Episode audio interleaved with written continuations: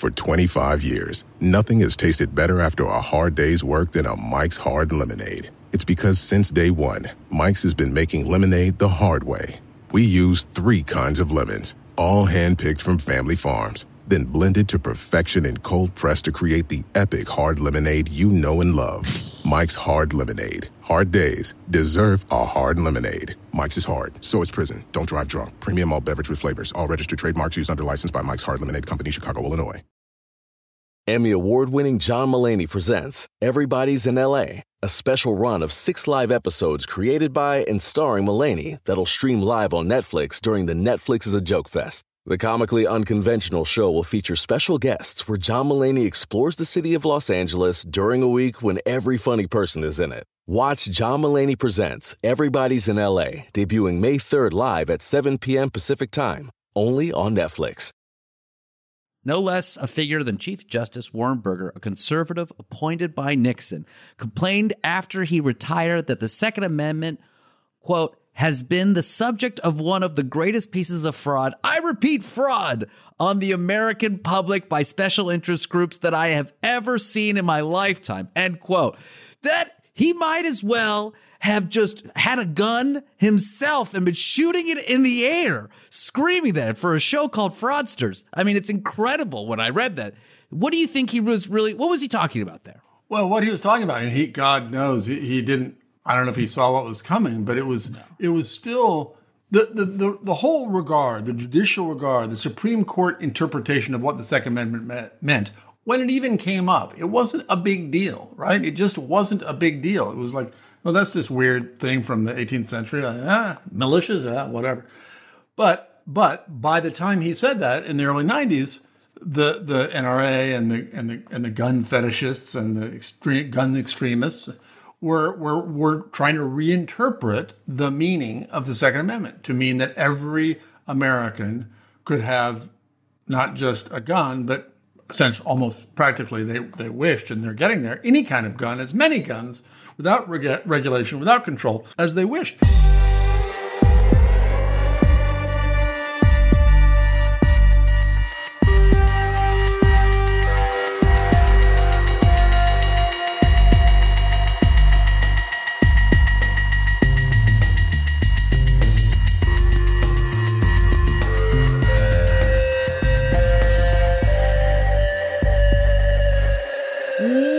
To Fraudsters. I'm Sina Ghaznavi at Sina on all social media. Justin Williams is here with us in the virtual studio. Justin underscore Williams underscore comedy on Instagram and on Facebook. You can find him as well. Of course, as always, send him an email. Justin will show up at your home.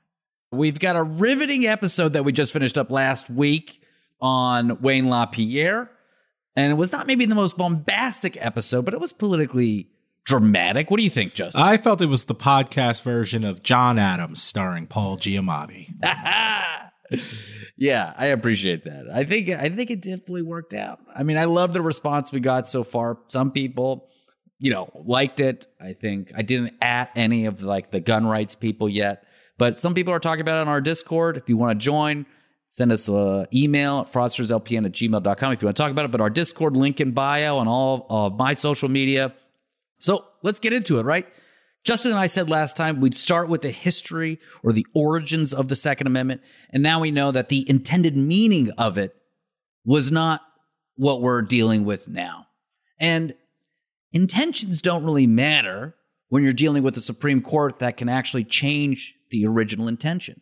Uh, what you heard at the top was Kurt Andersen talking about his New York Times bestselling book, Fantasyland How America Went Haywire. And he's referring to Justice Burger, who is a Supreme Court justice that on his way out was talking about how the Second Amendment and special interest groups have, have construed the Second Amendment into a complete widespread fraud. But before we get into that interview, I want to start with how the NRA was founded and what it was like in the early years. Jason Bellini from the Wall Street Journal did a nice summary, so we'll use that a bit here to get us started. The self described oldest civil liberties organization in U.S. history was founded in the wake of the Civil War.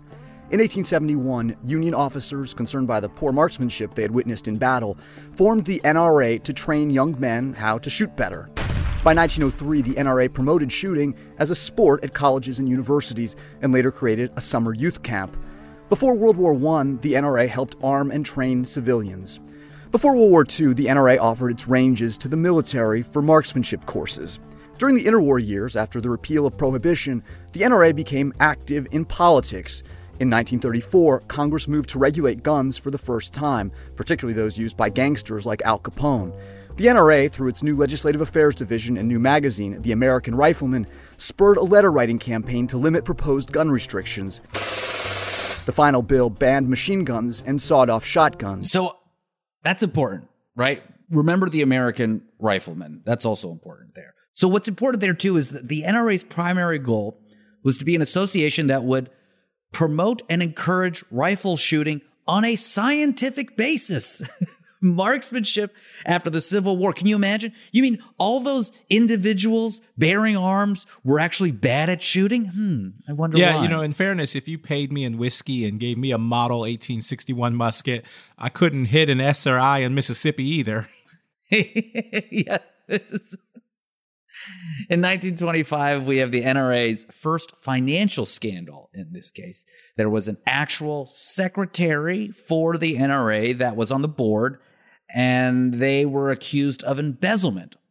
So, what did the NRA do when they were faced with their first financial scandal? Well, they did what any real, honest organization should do. They cleaned house completely, reorganized its board, and from that moment forward, they released yearly financial statements to the public itemizing how they spent every dollar. Now, again, put another pin in that. This is all going to come back like a beautiful curb your enthusiasm. What a great example of accountability. Good night, great, everyone. Great show. Great show. We'll see you. We'll see you next week, everybody. You know, anything better than Al Capone was a win at that time. A few years later, prohibition gets lifted in 1933 so people can finally drink. Though, but Congress is like, we should probably, if everyone's going to be drunk, regulate the guns, maybe? I mean, we all remember what happened to the militia guys that would drink and have guns. They would shoot each other.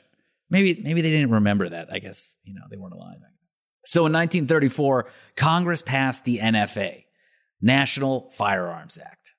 But surely this would be overturned, this absurd infringement on the individual rights of citizens.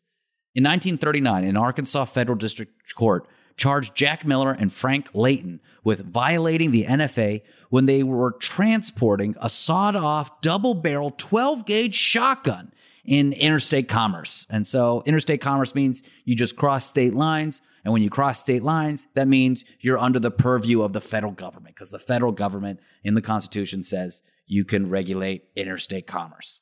Miller and Layton argued that the NFA violated their Second Amendment rights to keep and bear arms.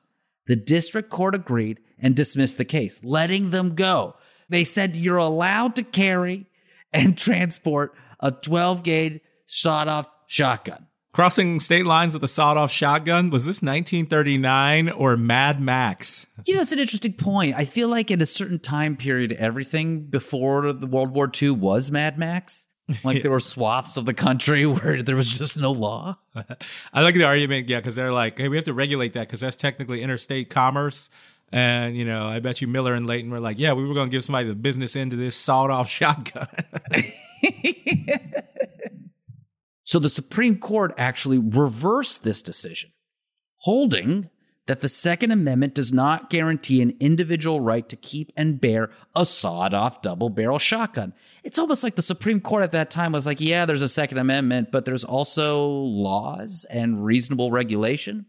Writing for the unanimous court, United States v. Miller, Justice James Clark McReynolds, God, what a name, reasoned that because possessing a sawed off double barrel shotgun does not have a reasonable relationship to the preservation or efficiency of a well regulated militia, the Second Amendment does not protect the possession of such an instrument. If anything, I'd say that a sawed off shotgun at short range is certainly efficient. yeah. Yeah.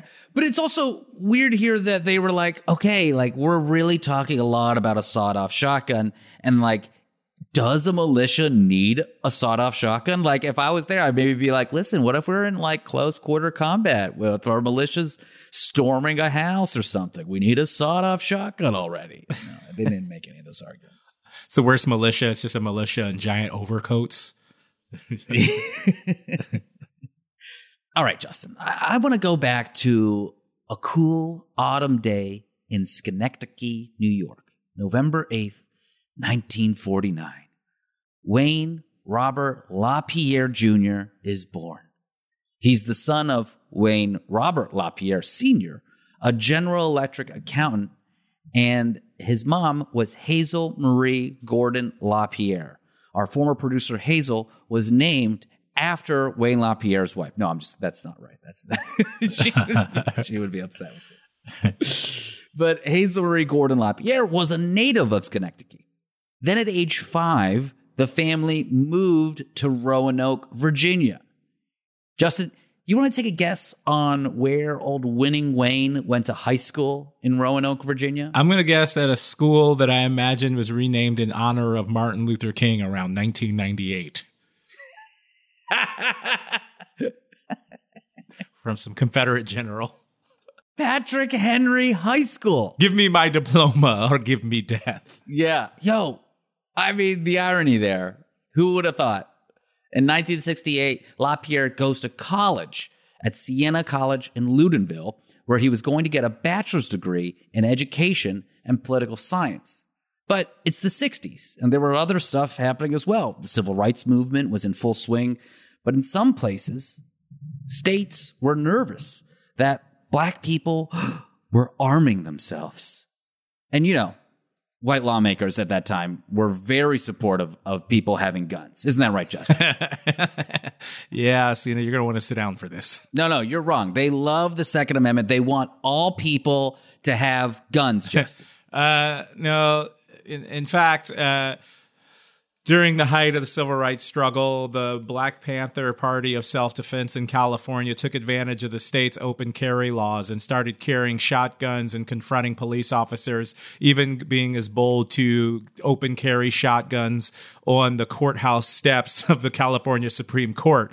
And in response for that, the governor of California, a liberal named Ronald Reagan, signed in the most comprehensive gun control package in the United States. Ronald Reagan, you mean you mean these white lawmakers didn't want the Black Panthers carrying openly shotguns? Oh, interesting.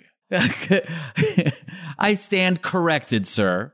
Well, normally I, I support the right to bear arms, but uh, there are, are uh, black people in leather jackets, and uh, we can't have that. You know, I'm, I'm Ronald Reagan. I love black people, but I mean these aren't these aren't my kind of black people. Am I right? These are thugs. I'm, I'm going to become president and, and, and distribute crack cocaine in their communities in order to uh, stop this activism. Laugh it up now, but it's going to happen.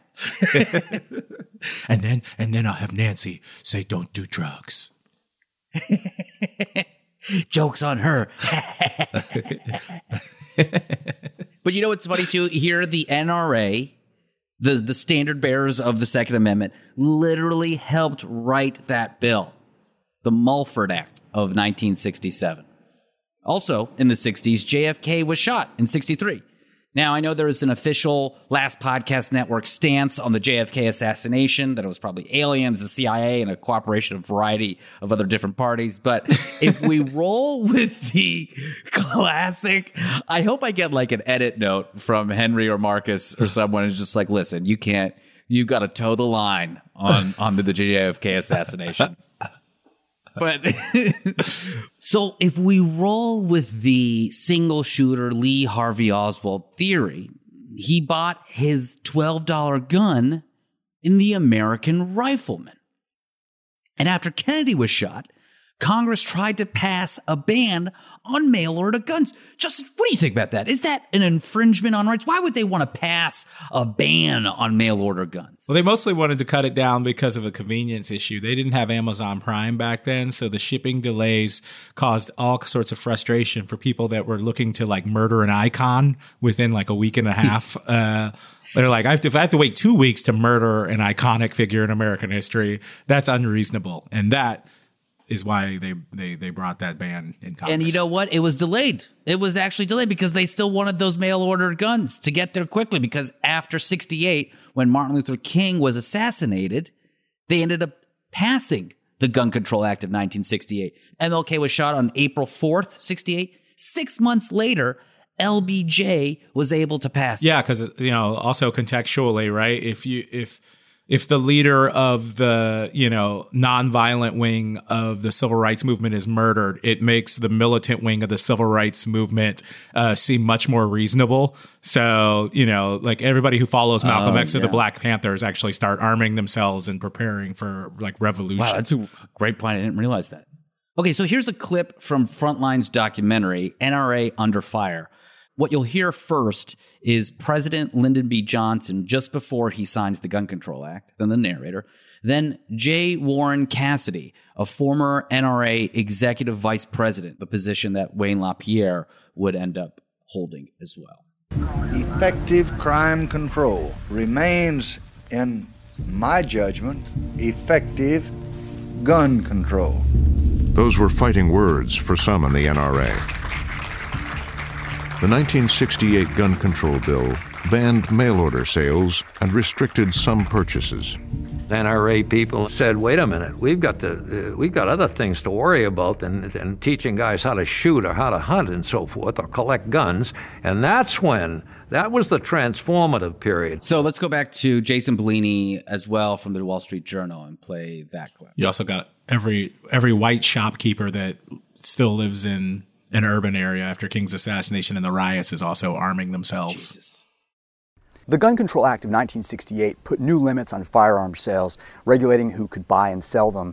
The NRA's leadership expressed ambivalent support for the bill, but in the 1970s, with crime on the rise, a rift developed within the organization between those who wanted to focus on training, hunting, and outdoorsmanship, and members who wanted to take a hard line on Second Amendment Okay, so rights. let's pause here for a second. More people are dying, more civil rights leaders are dying, and Congress reacts and passes laws to reduce the way that they were killing civil rights leaders and presumably to de escalate a potential civil rights war. Is that right, Justin? Is that fair to say?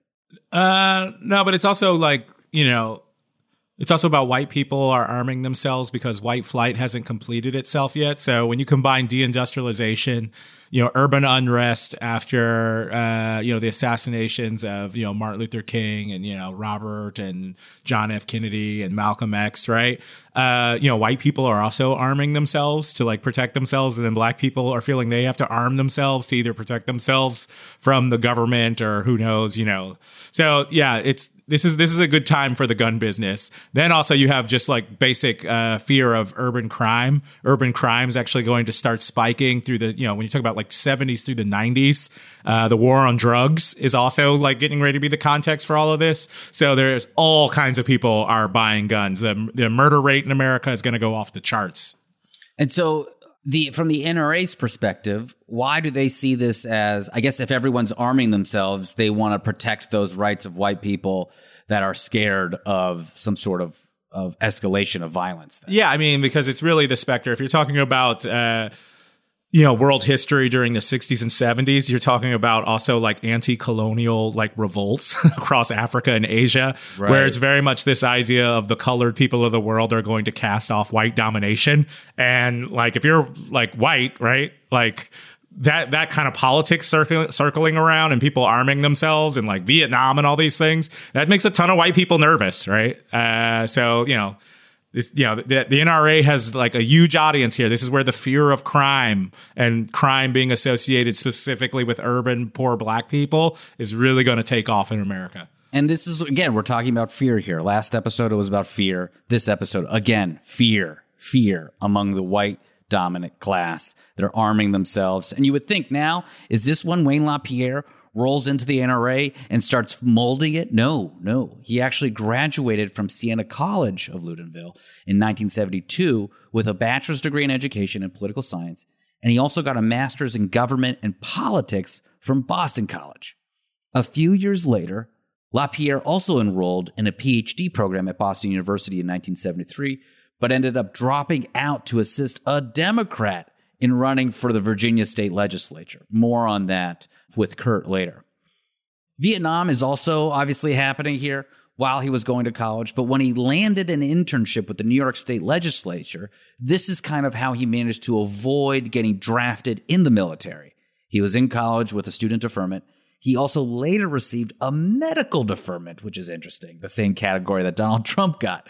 We don't know if it was bone spurs, but we'll see. Well, hopefully we can find out. One of my favorite Donald Trump quotes is uh, when he says, like, uh, you know, he, I guess he like I got chlamydia or something, and he's like, "Well, that was my Vietnam." oh my god. so you know, it's interesting too because people that talk about Wayne you know, I know he avoided the draft and everything like that, but he, was also just like an awkward brainiac type. He wasn't like some weird zealot type figure. Another really interesting point from his early years, he had a soft spot for children and was a special ed teacher in Troy, New York, with poor and developmentally disabled students. Here we go again. A fraudster, as always, can do some good. Imagine that. He actually goes back to that same school in Troy, New York every year and distributes AR 15s to all of the children. It's a very nice thing that he does. You're a vulnerable class of people. Here's an AR 15. Protect yourself. But obviously, that good is, is short lived. When we come back, we begin the march to insanity of the NRA and Wayne LaPierre joining up with them.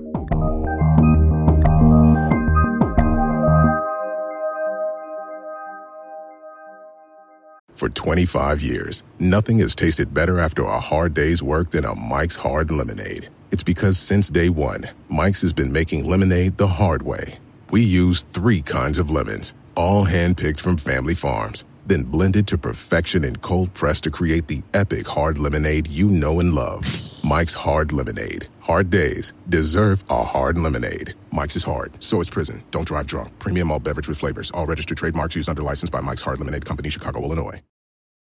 Emmy award winning John Mulaney presents Everybody's in LA, a special run of six live episodes created by and starring Mulaney that'll stream live on Netflix during the Netflix is a Joke Fest. The comically unconventional show will feature special guests where John Mulaney explores the city of Los Angeles during a week when every funny person is in it. Watch John Mulaney Presents Everybody's in LA, debuting May 3rd live at 7 p.m. Pacific Time, only on Netflix. Buying a Master Mechanics tool set usually means high prices, higher interest rates, and who knows how many years of monthly payments. But at GearWrench, we don't believe that your tools should take years and years to pay for. So check out Mega Mod Master Sets, the Master Mechanics tool sets that deliver pro quality tools, organized storage solutions, an easy to use lifetime warranty, and much, much more. All for thousands less than you'd expect. So don't wait. Explore the sets and check availability now. Only at GearWrench.com. They say plants like music. Yeah, no, like really, they, they respond to the vibrations of it, which means that this playlist you're listening to, the plants are too. You know what else plants like? Organic soil from Miracle-Gro. It's made with all the best stuff like wood fiber and compost. Plus, it's OMRI certified organic, which officially means it's made with superior ingredients. And when you give your plants the stuff that makes them happy, they won't judge you on your iffy playlist. Hear that, plants? So go ahead and give them Miracle-Gro.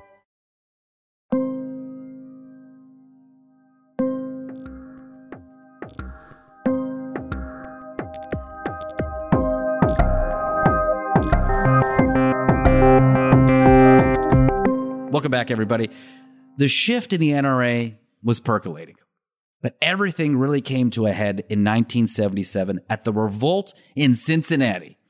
The NRA had not done a full throated defense of the individual right to bear arms.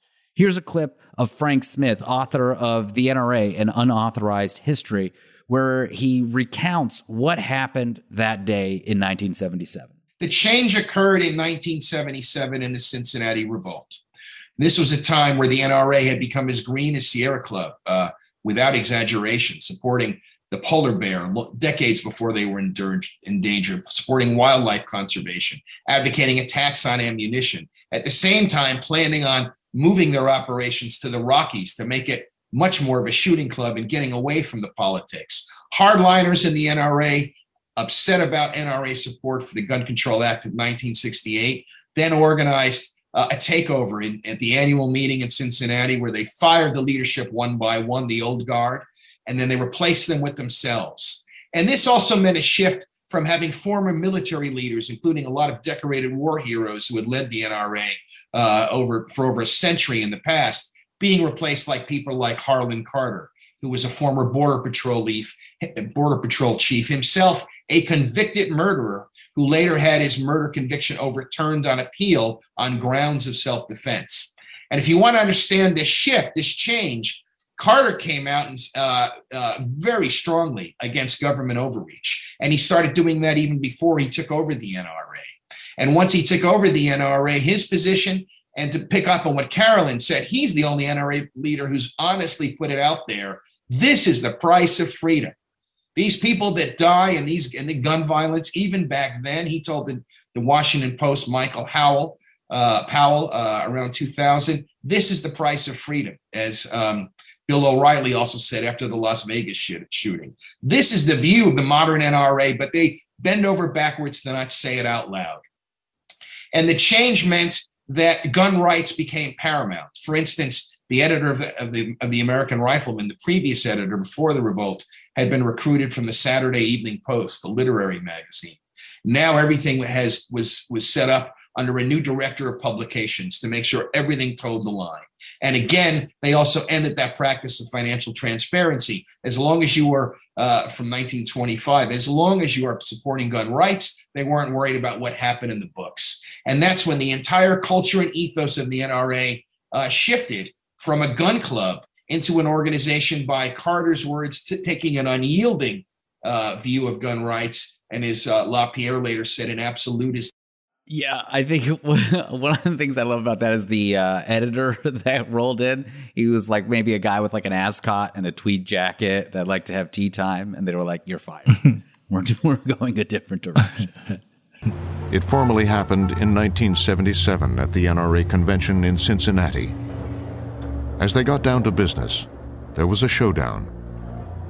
Hunters and sportsmen versus gun rights activists.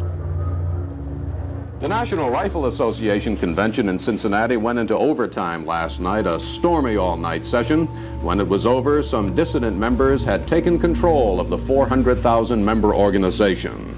What it means is even stricter support for the right to bear arms and against gun control. So, a group of, quote, reformers led by a former NRA president, Harlan Carter, and an outspoken gun rights advocate, Neal Knox, brewed all this tension inside the organization over the leadership's wavering stance on gun control. 30,000 delegates showed up to the annual meeting on May 21st, 77. Reformers were wearing orange hunting caps and communicated via walkie talkie around the convention floor. The NRA leaders shut off the air conditioning to try to combat these guys. the meeting lasted until 4 a.m. This is crazy, man. It lasted until 4 a.m. A vote by a thousand life members ousted NRA's chief operating and executive vice president Maxwell Rich and his cronies. Carter was selected as Rich's replacement. And this is how democracy dies to a bunch yeah, of sweaty men in orange vests with hunting caps talking to each other in walkie talkies. God, that's so crazy. I've never like you never see this at like a furry convention. They're always so friendly. You know, like people get ousted there. There's a lot Foxes. of sweating though. If the air conditioning goes off, it is not good to be at a furry convention. In, uh, no, very bad. Pittsburgh, no, notably biggest furry convention in the country, I believe. Still, so shout out to my hometown. for more on the NRA and LaPierre, one of the proudest moments. For more on the NRA and LaPierre, I spoke with Kurt Andersen, author of Fantasyland: How America Went Haywire, a 500 year history. One of my favorite books, actually, and an account of the mass reality distortion field that has permeated American culture since its inception.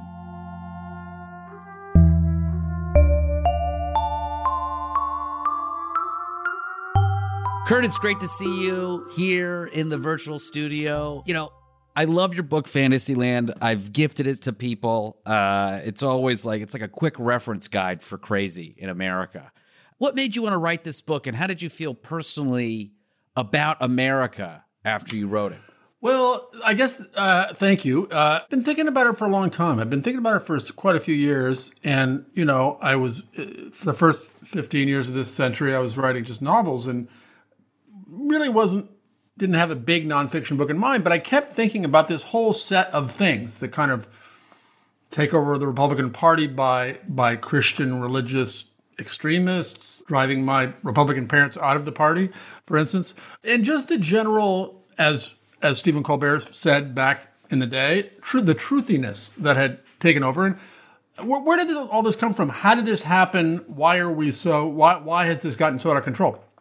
So I just began reading and researching and thinking about it, and and suddenly I figured I had a book, and and uh, wasn't going to write it right away. But then my publisher, when I told her kind of the very basic idea, this is you know a year and a half before Donald Trump ever appeared as a presidential candidate, she said, you know that sounds kind of timely. Maybe you should do that now. So I did. I started it and and finished it, you know, just as Donald Trump was getting the nomination, and it came out just as Donald Trump became president. you know, it, it's funny because it was this it was this strange argument back then, and when I was writing it, right? This, we we we've lost control of reality, and and the gatekeepers haven't done their job, and this party is a fan, fantasy party of believes all kinds of crazy conspiracies, and on and on and on.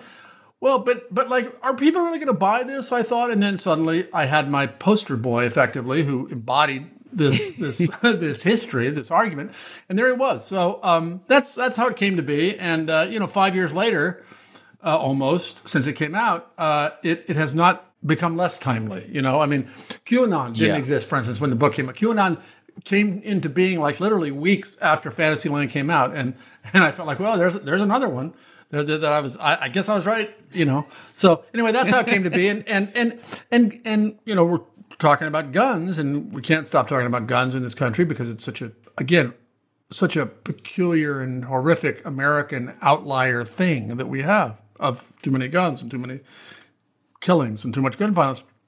And, and that, that took up a whole chapter in Fantasyland because, you know, it's, my, my, my, my, my point in Fantasyland was, or one of my points was that people can believe all kinds of things that I think are nuts, but as long as they don't hurt me or hurt other people or cheat other people, eh, whatever, that's, that's America. But, you know, this, this craziness, this gun mania is something that is, is nuts, but obviously hurts and kills tens of thousands of people every year. You know, there's a, there's a line in your book a religion that doesn't get believers' blood pumping right now can be like a marriage without sex. I feel like that like like guns or the NRA are, are kind of like a religion or a death cult in the same kind of vein. And I have come to to think that too. And I, I resisted that idea of, of the death cult thing, but certainly but but the, frankly the, the the anti-vaccine, the behavior of the Republican Party and the right during the pandemic really changed my mind on that to think it's not just you know a figure of speech it's it's real. A, a, large part of what's driving the republican party and the right is this this kind of nihilistic uh, fascination with wish for death uh, on, on, in the case of the pandemic and guns before it and after it mass death. You know i wrote a piece about how it was a kind of form of modern mass human sacrifice uh, to, to sort of, among other things, uh, reinforce the power of, of that faction of American politics, and it's working for them. And it's it's it's insane to me. And so you asked uh, first, how, how did I come to feel about America? I mean, not hopeless, but I'm basically an optimistic person, and it it made me feel more despairing when I finished the book than I ever had, you know, uh, because unlike, I mean, it's hard to fix the other things that are wrong with this country, you know, economic inequality and and all the rest. But at least th- those were those were things that were done and they can be fixed, right? The idea of, of this this craziness of, for instance, equating guns uh, with making them a necessary icon of freedom for lots of people, and the whole range of, of to my mind, nutty thinking and fantastical thinking, you can't really fix that. You know, I mean, certainly not anytime soon, and or maybe ever. And and you know, once I realized that I that it was a kind of chronic American condition that in the last few decades, last half century, really, became this acute condition. I, I don't know. I, I didn't lose all hope, but I I, I it's it's hard to maintain uh, a sense of a sense of hope these days for me. Yeah, I'm the child of Iranian immigrants. And, you know, we came to America. My family came to America because they were like, oh, they're crazy. It's a theocracy in Iran. We got to get out of there. It's going to be awful. And my family, biggest holiday in our house, Thanksgiving, 4th of July. We got double American flags up one every year. And during the Trump administration, even in the last couple years, I've asked my mom, I was like, Mom, I know it's still better than Iran. I know we're still way ahead of Iran right now, but do you think that we're getting closer? She goes, They are trying. And it's like, it's when I hear the most patriotic human being I know for America say something like that, it gives me pause. And your book was kind of like a handbook to kind of encapsulate and kind of give a like a, a structure to how all of these things happened.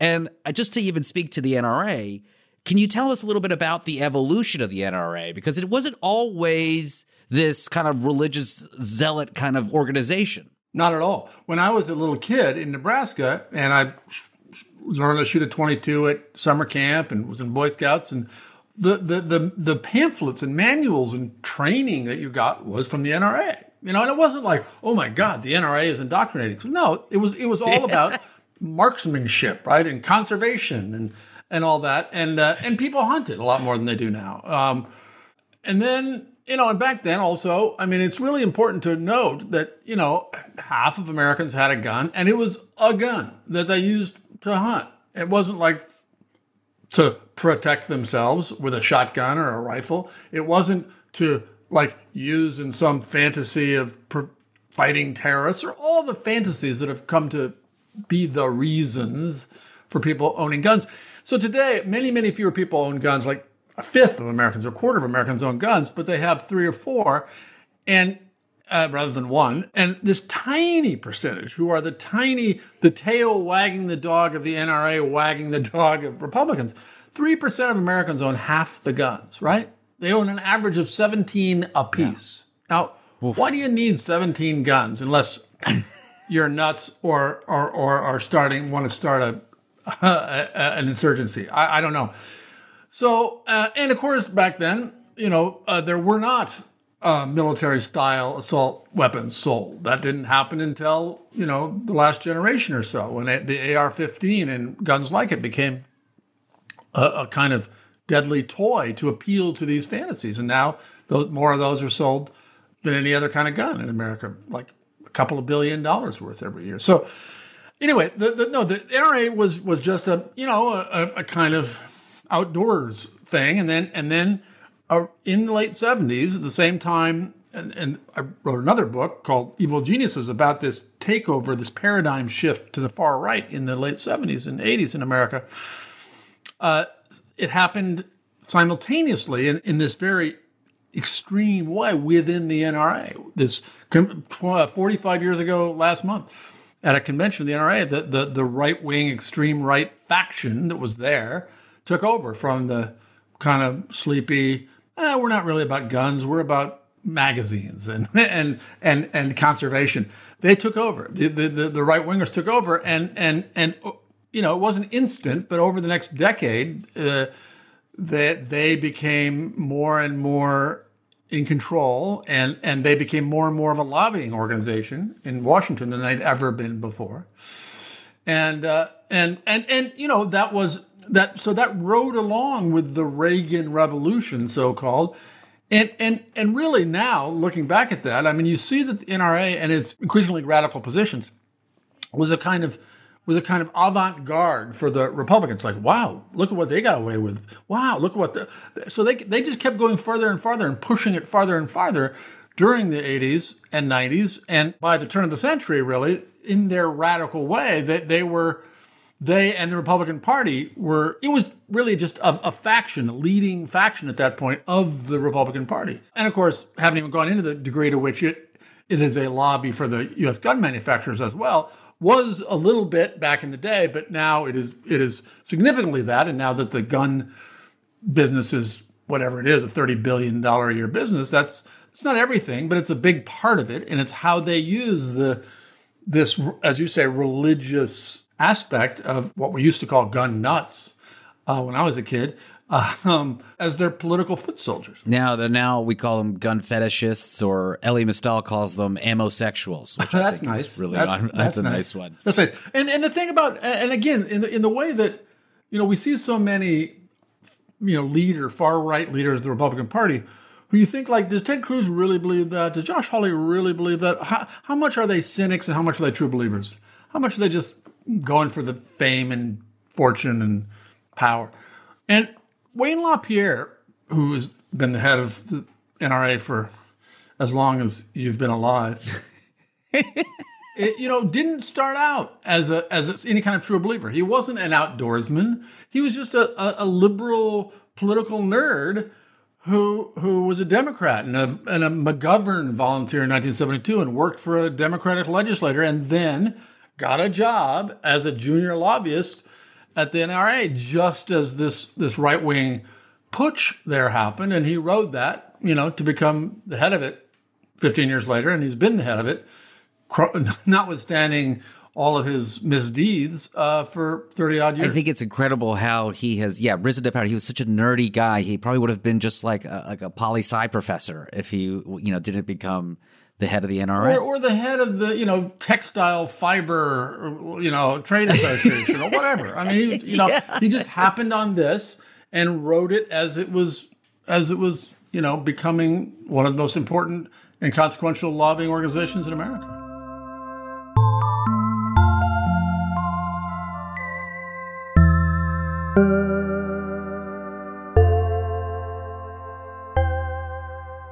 Welcome back. Just a year after this revolt, LaPierre joins the NRA in 78 as a lobbyist. And he didn't know much about guns.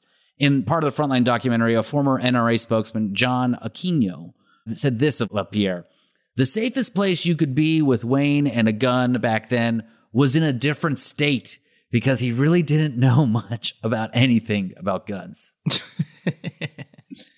Right? It's less insane. He was a quiet lobbyist for the NRA, but he was good at navigating between the sportsmen and the gun lobbyists and like the, the, the fanatic gun people. And so he would always be in the middle. That way he could always keep both sides happy. And that is how he leveled up and became executive vice president and CEO in 1991.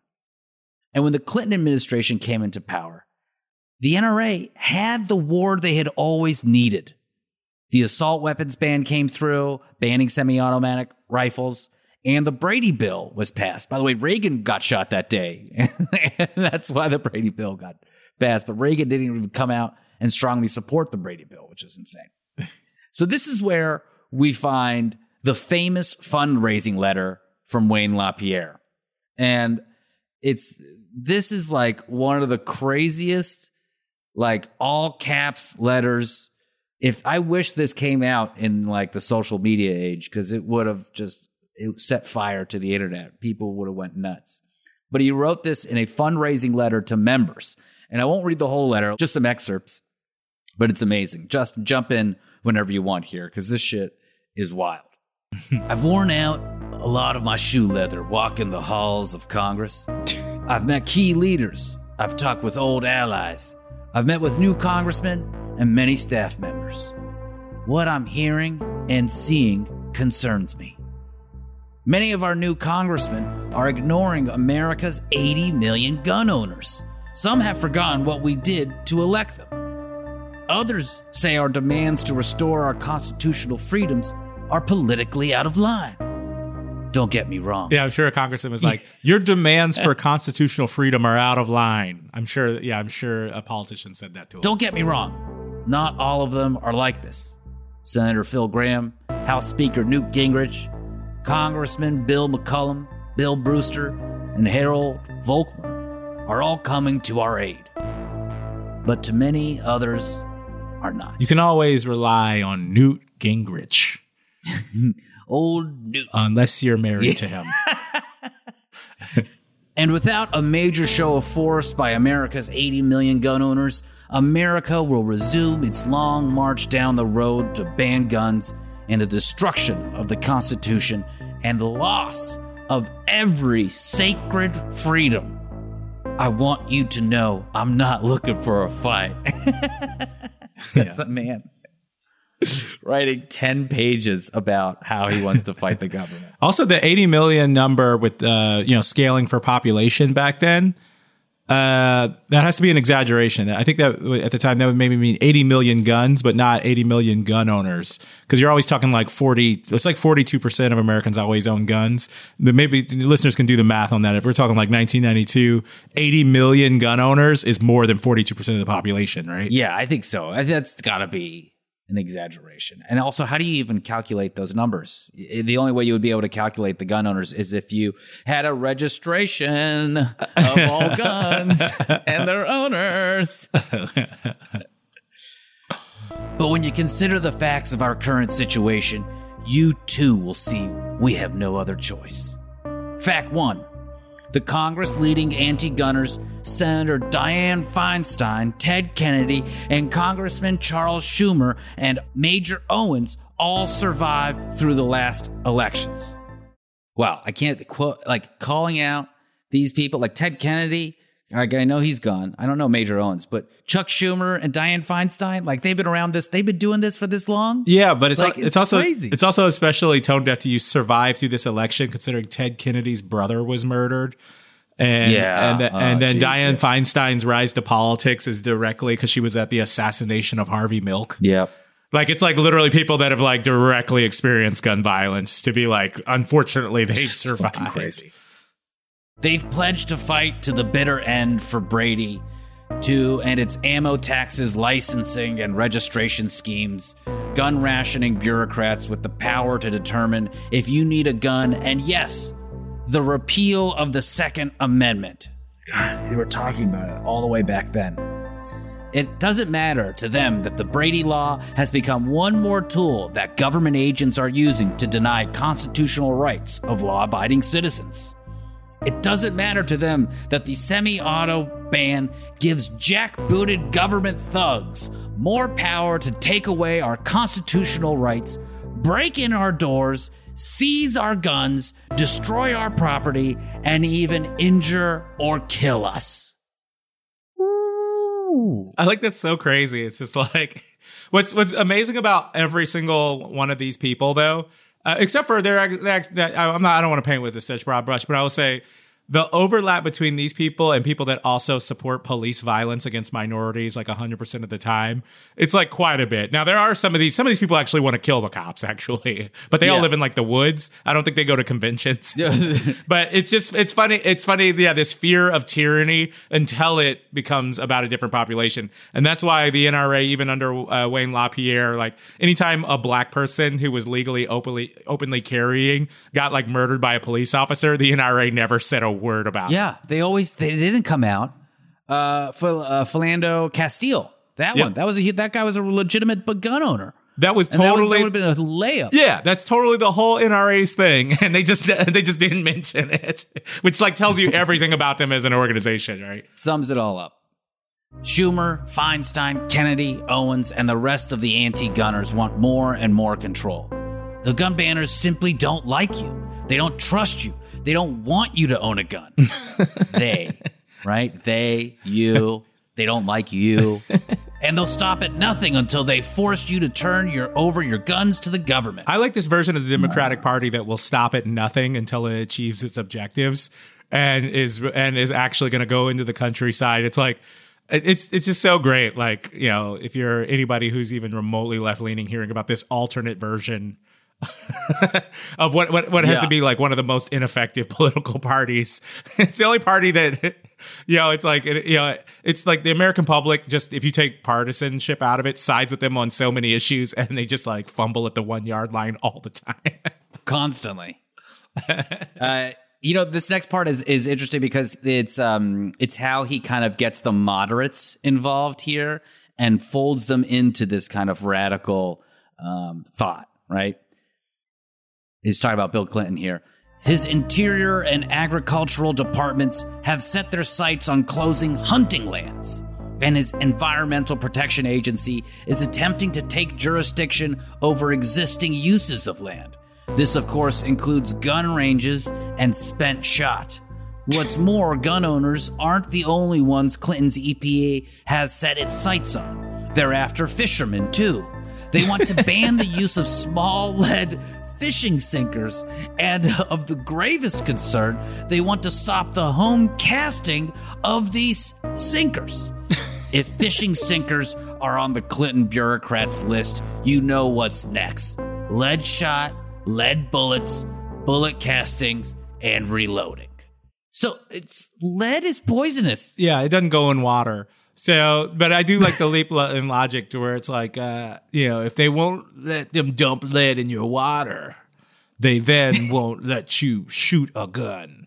And it's like those are like the same things. They don't want lead in your bloodstream either when you get shot. It's just yeah, It's so weird. this is such a tenuous clip to like yeah it's uh, like linked to the you know the like responsible hunting and fishermen people i like how in this alternate universe like bill clinton is just campaigning only on environmental protection like in this version of history he's just like he's just like i don't know he's like ralph nader like in this version of history right Yep. When he was just like a corporate Democrat. He was just, it's so strange. he passes like all these Reagan bills. This is where like Yeah. this, this this is where like the Democratic Party. It's so hilarious. The Democratic Party is just whatever the Republicans used to do, but like for the Republicans, it's always they're always malice China. Glass Steagall came out during the Clinton administration that that divided, uh, you know, the the savings and the investment side of, of the business, and so it's it's crazy what happened. Yeah, yeah.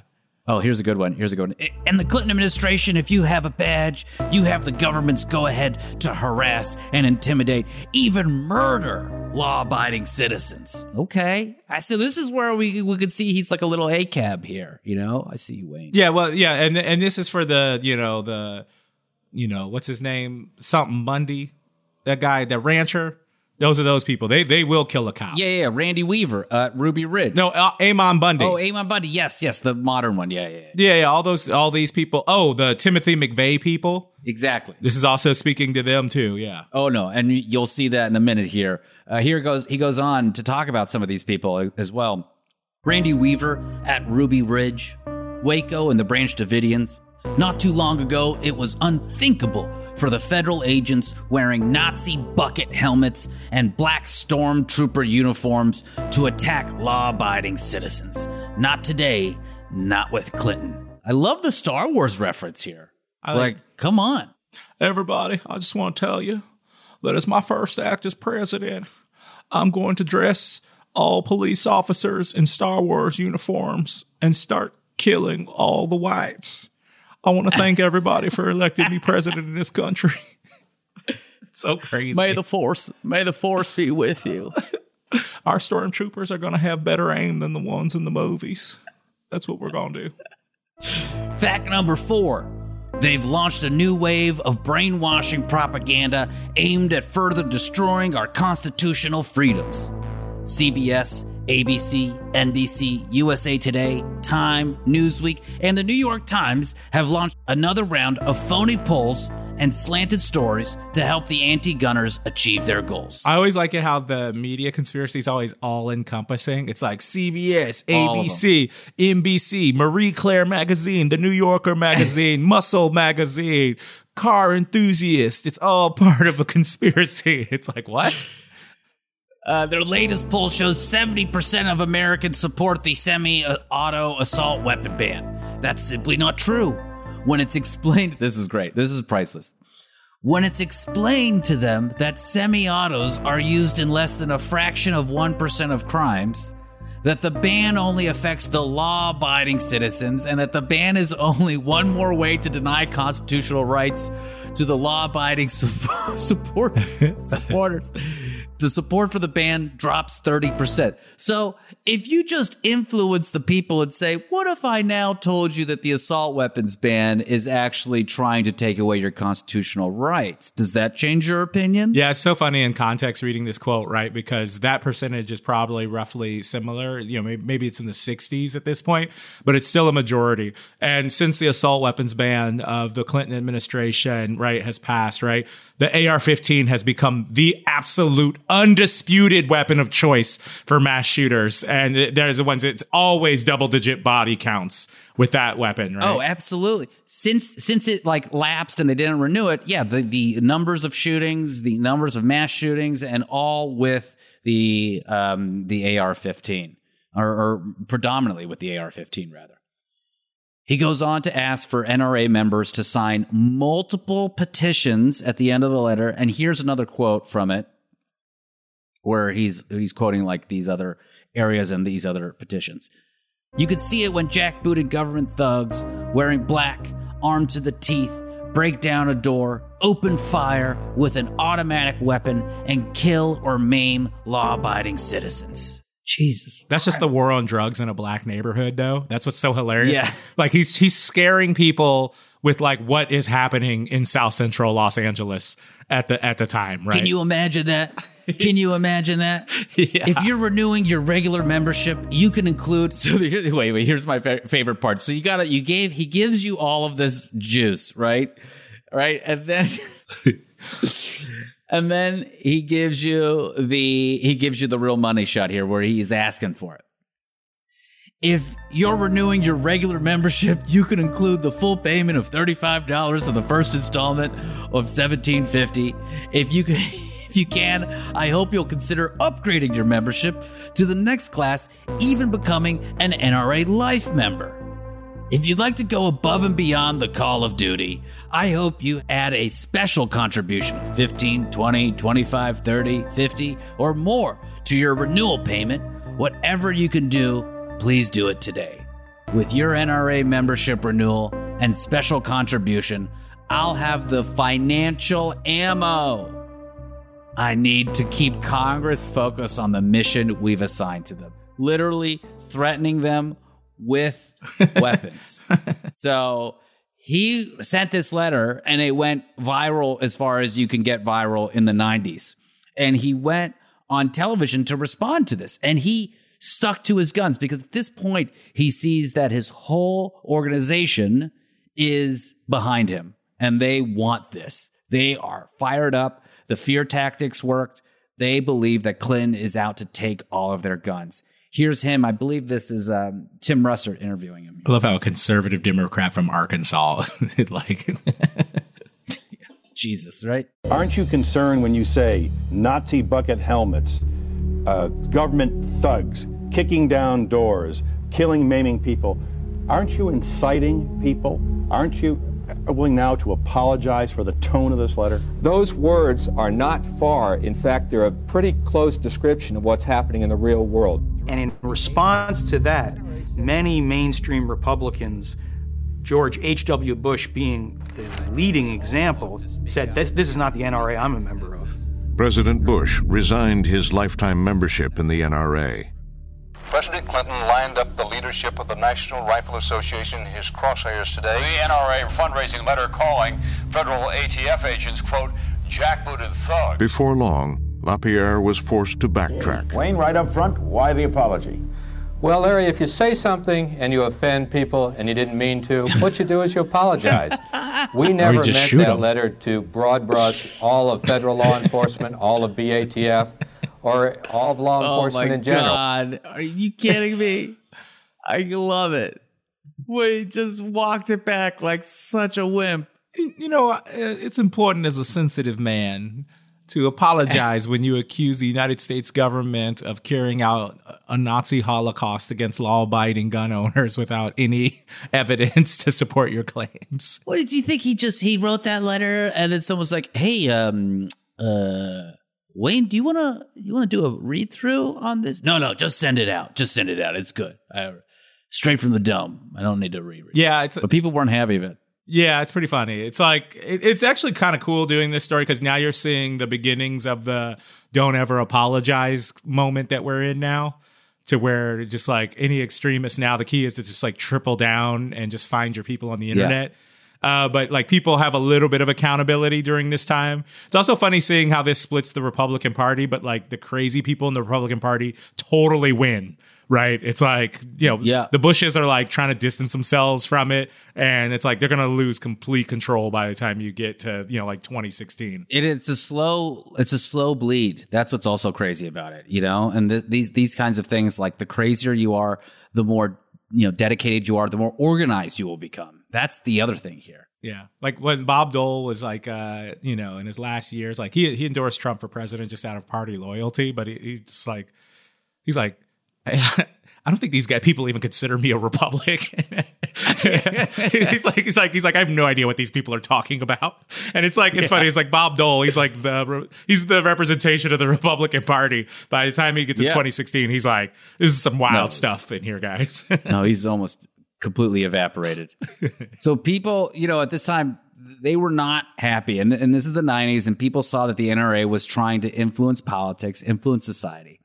So let's go back to Kurt for what else was happening around that time, and perhaps one of my favorite quotes from his book, and, and the one that you heard at the top of the show, and and really what what got us cooking on this series.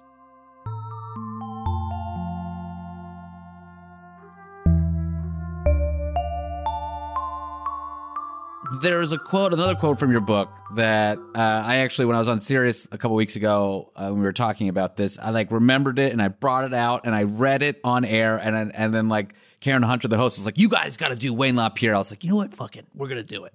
And so it was uh, Ju- Chief Justice Warren Burger, no less a figure than Chief Justice Warren Burger, a conservative appointed by Nixon, complained after he retired that the Second Amendment quote, has been the subject of one of the greatest pieces of fraud. I repeat, fraud on the American public by special interest groups that I have ever seen in my lifetime. Right. End quote.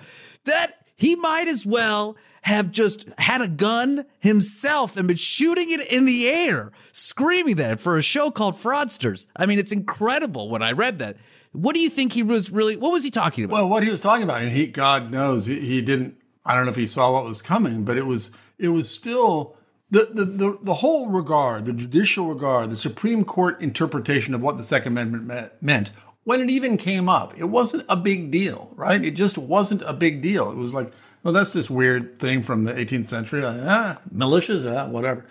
But by the time he said that in the early 90s, the the NRA and the and the and the gun fetishists and the extreme gun extremists were trying to reinterpret the meaning of the Second Amendment to mean that every American could have not just a gun, but essentially almost practically they, they wished, and they're getting there, any kind of gun, as many guns, without reg- regulation, without control, as they wished. And he was saying that. He had, the Chief Justice, the, the Nixon appointed Chief Justice, uh, former Chief Justice, Warren was saying, that's this is nonsense.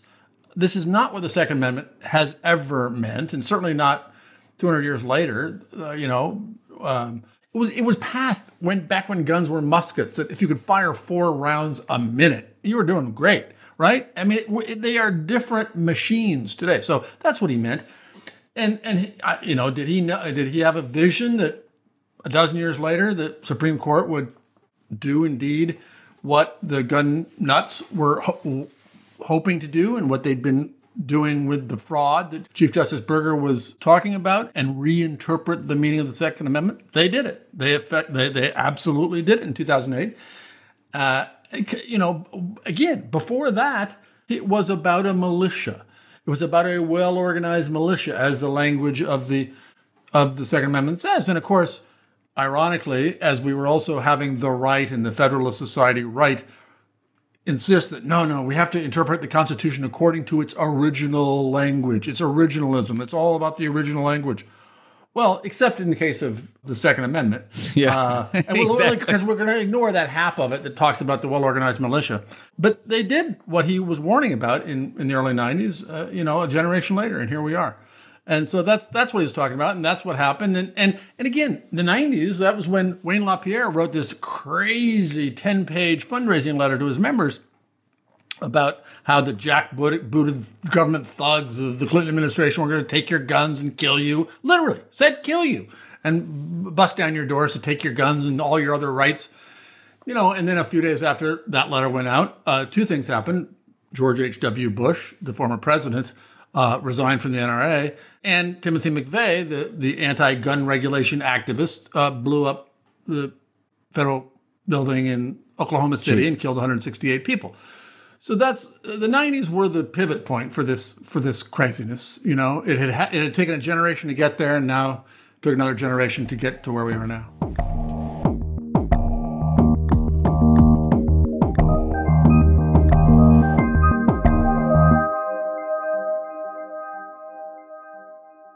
For 25 years, nothing has tasted better after a hard day's work than a Mike's Hard Lemonade. It's because since day one, Mike's has been making lemonade the hard way. We use three kinds of lemons, all handpicked from family farms, then blended to perfection and cold pressed to create the epic hard lemonade you know and love. Mike's Hard Lemonade. Hard days deserve a hard lemonade. Mike's is hard, so is prison. Don't drive drunk. Premium all beverage with flavors. All registered trademarks used under license by Mike's Hard Lemonade Company, Chicago, Illinois. Emmy award winning John Mulaney presents Everybody's in LA, a special run of six live episodes created by and starring Mulaney that'll stream live on Netflix during the Netflix is a Joke Fest. The comically unconventional show will feature special guests where John Mulaney explores the city of Los Angeles during a week when every funny person is in it. Watch John Mulaney Presents Everybody's in LA, debuting May 3rd live at 7 p.m. Pacific Time, only on Netflix. Spectrum One is a big deal. You get Spectrum Internet with the most reliable internet speeds, free advanced Wi Fi for enhanced security and privacy, and a free Spectrum Mobile Unlimited line with nationwide 5G included, all while saving big. For the big speed, big reliability, and big savings you want, get Spectrum One. Just $49.99 a month for 12 months. Visit spectrum.com slash big deal for full details. Offer subject to change, valid for qualified residential customers only, service not available in all areas. Restrictions apply. One, two, three, four. Those are numbers. But you already knew that. If you want to know what number you're going to pay each month for your car, use Kelley Blue Book My Wallet on Auto Trader. They're really good at numbers. Auto Trader.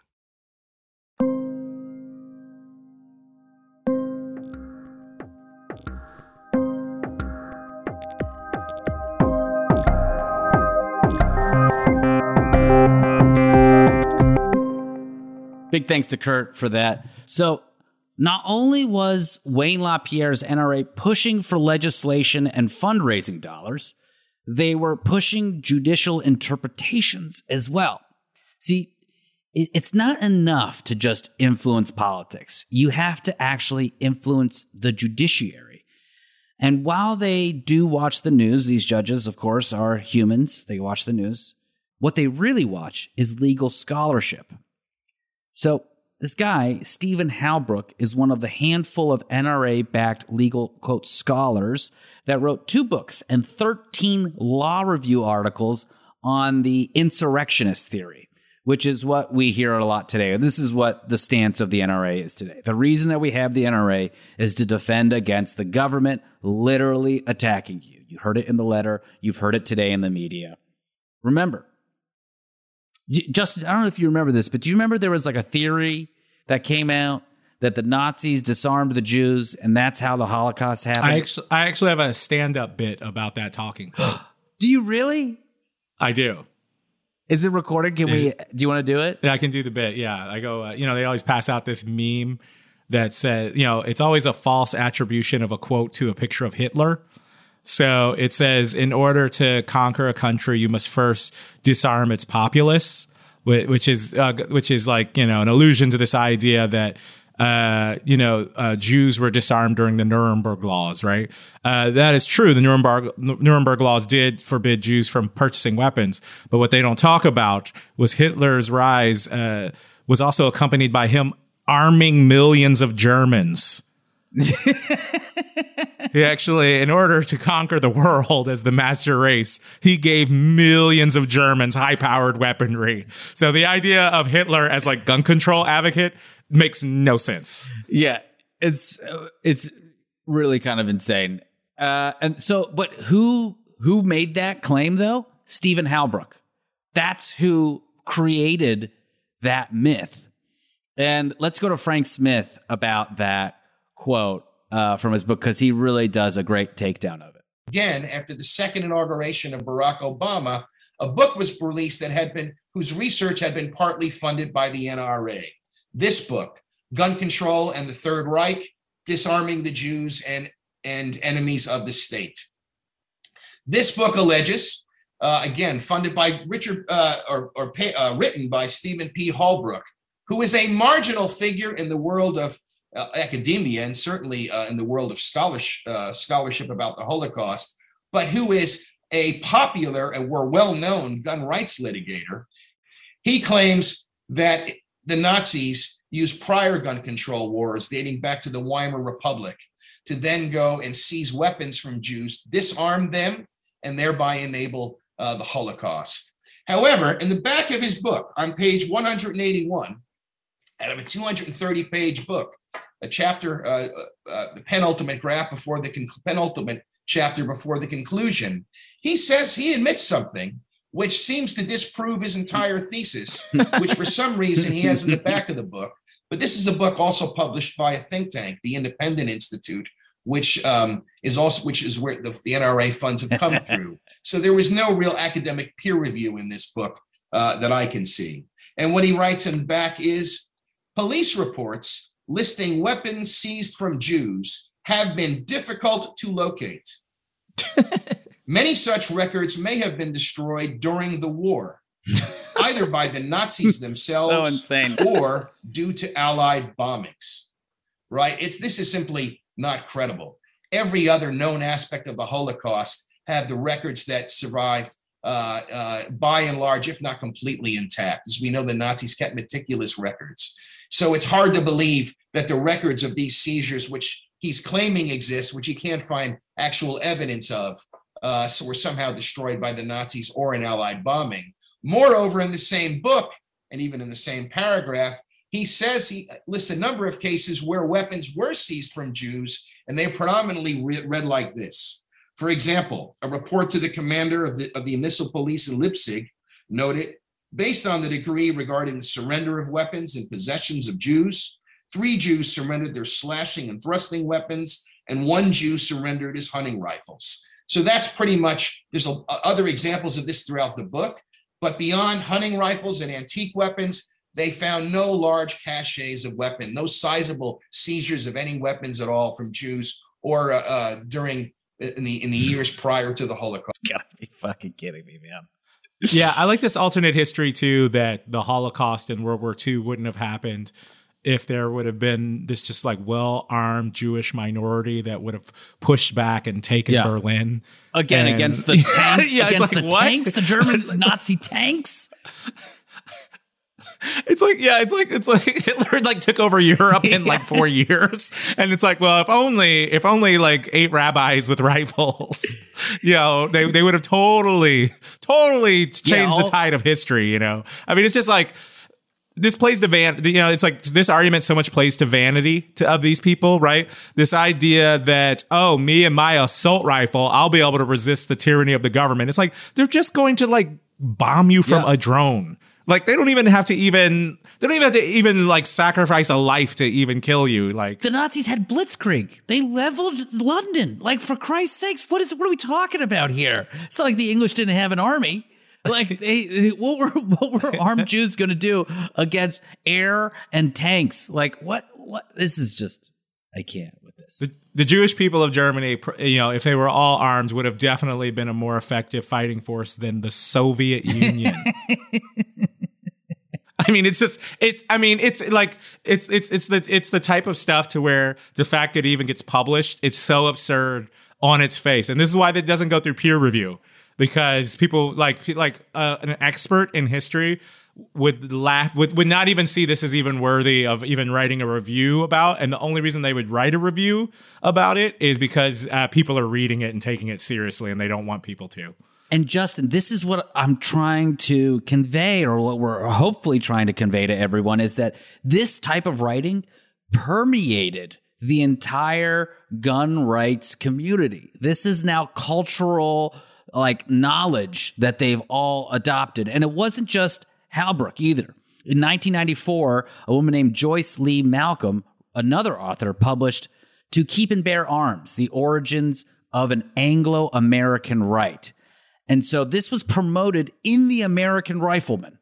She asserted that the individual right was actually part of the English constitutional law for a hundred years before the founders drafted the Bill of Rights. So basically, saying that, that that it existed. She says that Second Amendment was a legacy of the English Bill of Rights, so that before, way before that man came to America, the English had this existing right to carry arms. She says this, but in the, again, in the same piece of work, she concedes that despite this, the government had a multitude of restrictions on gun ownerships and weapons in the lead up to the English Bill of Rights, including, ooh, these are priceless, a 1541 law prohibiting persons with less than 100 pounds a year in income from owning guns. Okay, so poor people, no, you can't have a gun.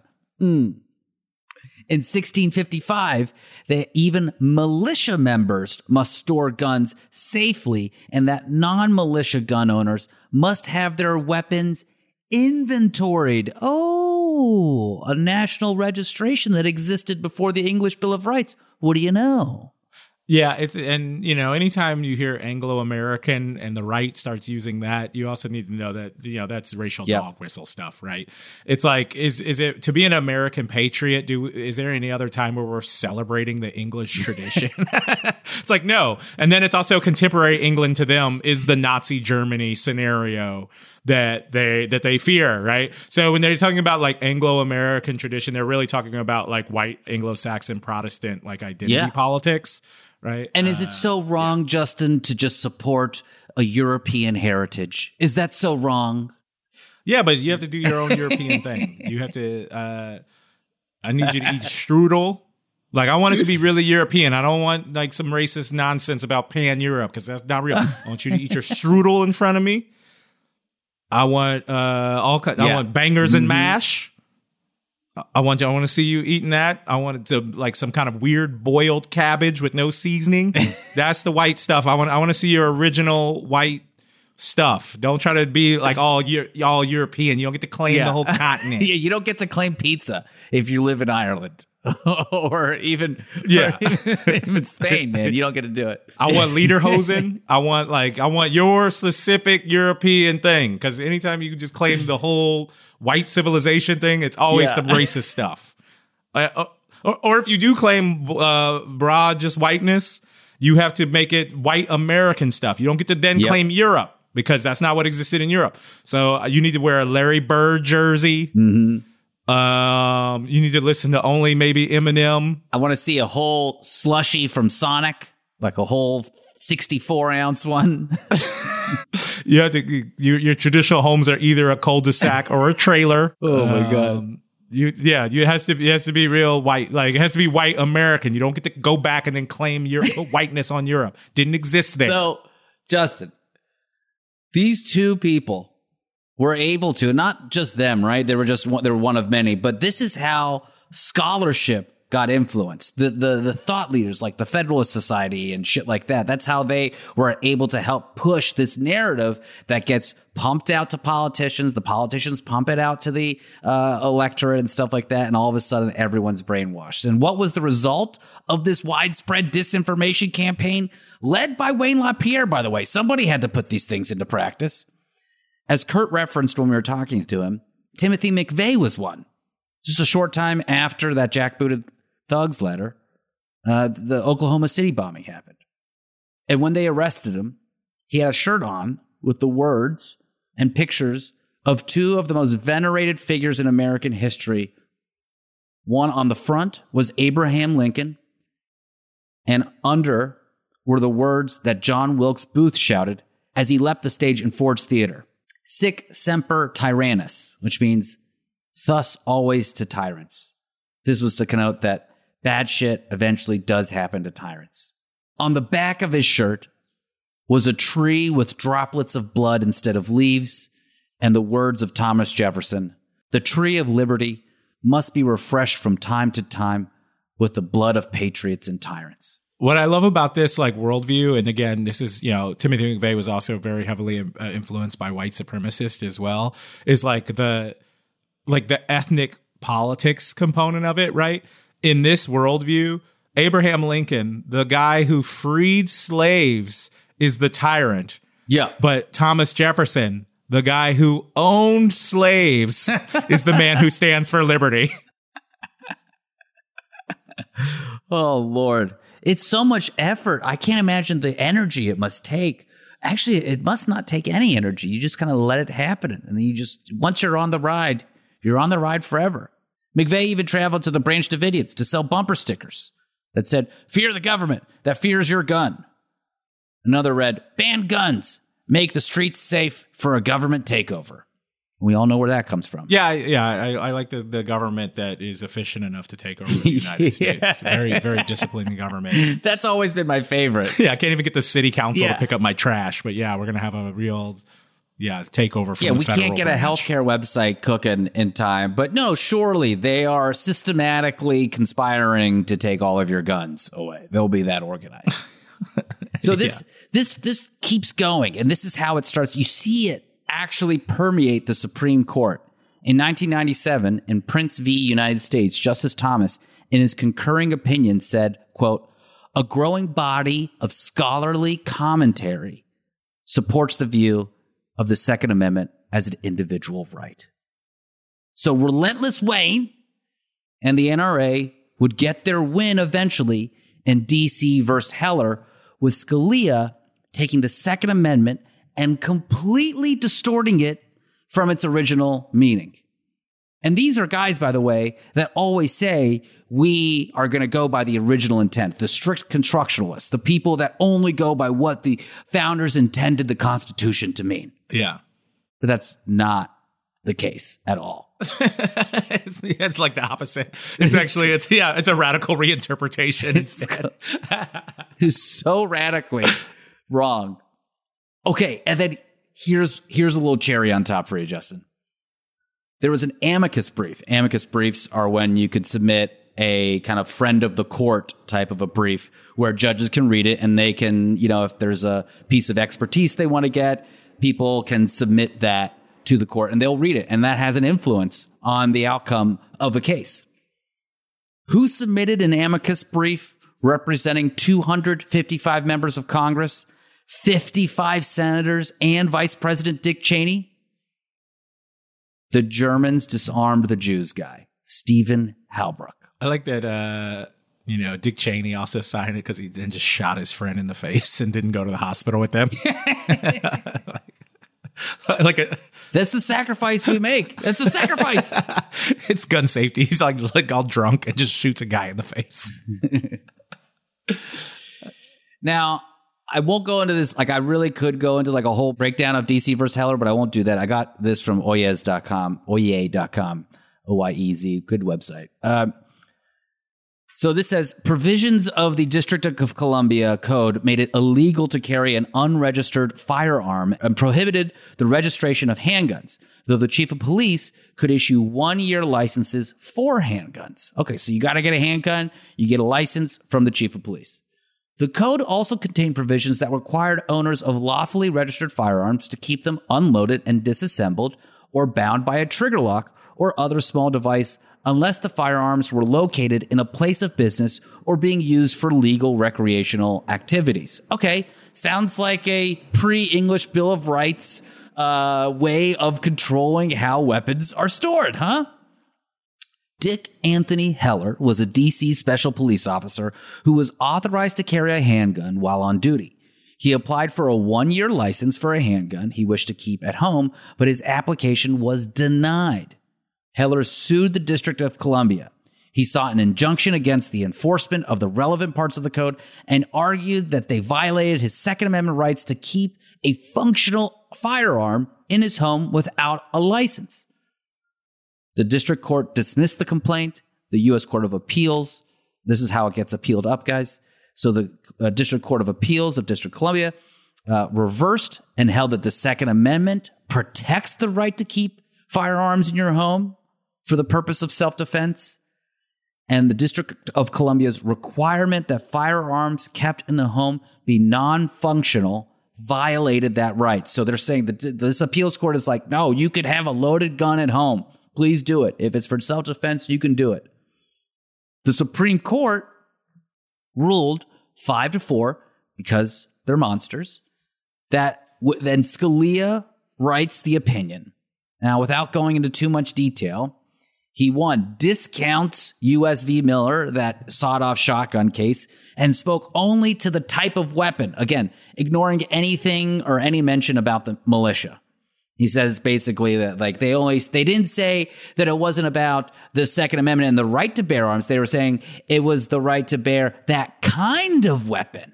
Okay. And so he goes on to cite the English Declaration of Rights. Okay. He cites the Bill of Rights, uh, completely copying Joyce Lee Malcolm's text, but of course forgets to cite all the gun regulation that was happening around it. And by the way, throughout the entire opinion, Scalia talks about how uh, how robust the research was into finding out the true meaning of the Second Amendment. He's like, I read every I read every Federalist Society conference proceeding that was put out. This is also the you know the technique. If you look at the leaked uh, draft uh, majority opinion on abortion, it's the same thing of cherry picking weird things from like the 1500s Yep. in England to justify your opinion, and it's just it's just it's a very obvious. It is technique. gross. And of course, he completely ignores talking about any reason to have guns during when the founders were drafting the Second Amendment to quell slave rebellions. He even has the fucking balls to say that newly freed blacks benefited from the Second Amendment to defend themselves. What when when did how did that go for them? Did that go well? I'm pretty sure it was pretty a rough go for quite a while and still is, frankly.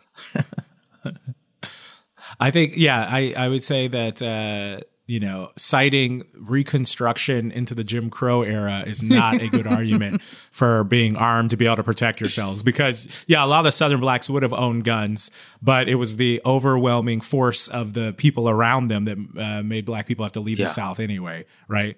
It's like it's like that's that's precisely a bad argument. It would be a good argument if black people armed themselves in the American South and uh, and they're able to like protect themselves against the Jim Crow governments and like carve off like and keep their land and things. But like the opposite actually happens. It's just preposterous. And hon- honestly, like, this is why we need more people in the Supreme Court because fringe views like this, right, after decades of influence, can bleed into what now is law, what is now what we have to do. The NRA, backed by very conservative Republican donors, can literally change culture over decades because they are dedicated, they are smart, and they know how to influence judges. Thomas, Scalia, the NRA are fucking laughing about how they were able to assert their reality, their distorted reality on all of us. Yeah, and if you're like a, let's say you're uh, one of our like right leaning or you know sort of like a moderate or independent listener, I think the good way to measure these things in the United States is the way that we do things that no other industrialized democracy does, right? Or even even like developing countries, right? The the idea of an 18 year old going to like a Walmart and buying an AR-15 is so insane. Uh, and like you know when people shoot up schools here we're like well what can we do when somebody shoots up a school in like northern nigeria they send the army after those people It's ju- this is it's a great point. We are supposed to be the best. We do all these advanced things in every other way, but somehow this seems to be the only archaic part or one of the biggest archaic parts of our culture. And it is American culture. It is distinctly American. Yeah, well, I think this was distinctly American about it is I don't even know if it's archaic. I think it's an invention. I think it goes along with like mass capitalism, right? So as you know, gun companies become bigger, they're making Yeah. more sales, they're becoming more profitable, and then campaign finance laws are changing. They're having more influences over politician, right? So it becomes this whole cycle of in the United States, right, things that are bad for you. You know, whether it's your food or all these things. I mean, God, uh, the only thing we've really stopped is Yeah. cigarettes, right? When everybody started dying of cancer from cigarettes, like people started paying attention to that. But everything else that's like terrible for you is is still on Sugar the table. is you know? everywhere, and so are guns. What we'll find out next week is that the influence campaign is not cheap, and Winning Wayne works hard, and he's got to help his people out himself, of course, as well, and he's got to reward himself, kind of you know like Berlusconi, taking vacations, fancy wardrobes, just not as entertaining as Berlusconi, of course. Uh, again, big shout out to Elie Mystal, whose book Allow Me to Retort was the inspiration for me to dive into all this history. Kurt Andersen, author of Fantasyland, the New York Times bestseller How America Went Haywire, and Frank Smyth, author of NRA and Unauthorized History. Fraudsters is a production of Zero Cool Media and the Last Podcast Network. Katrina Chen is our production coordinator. Ian Brannon is our editor. Our theme music is by Simon Tafiq. And some music in this episode was composed by Chris Olson.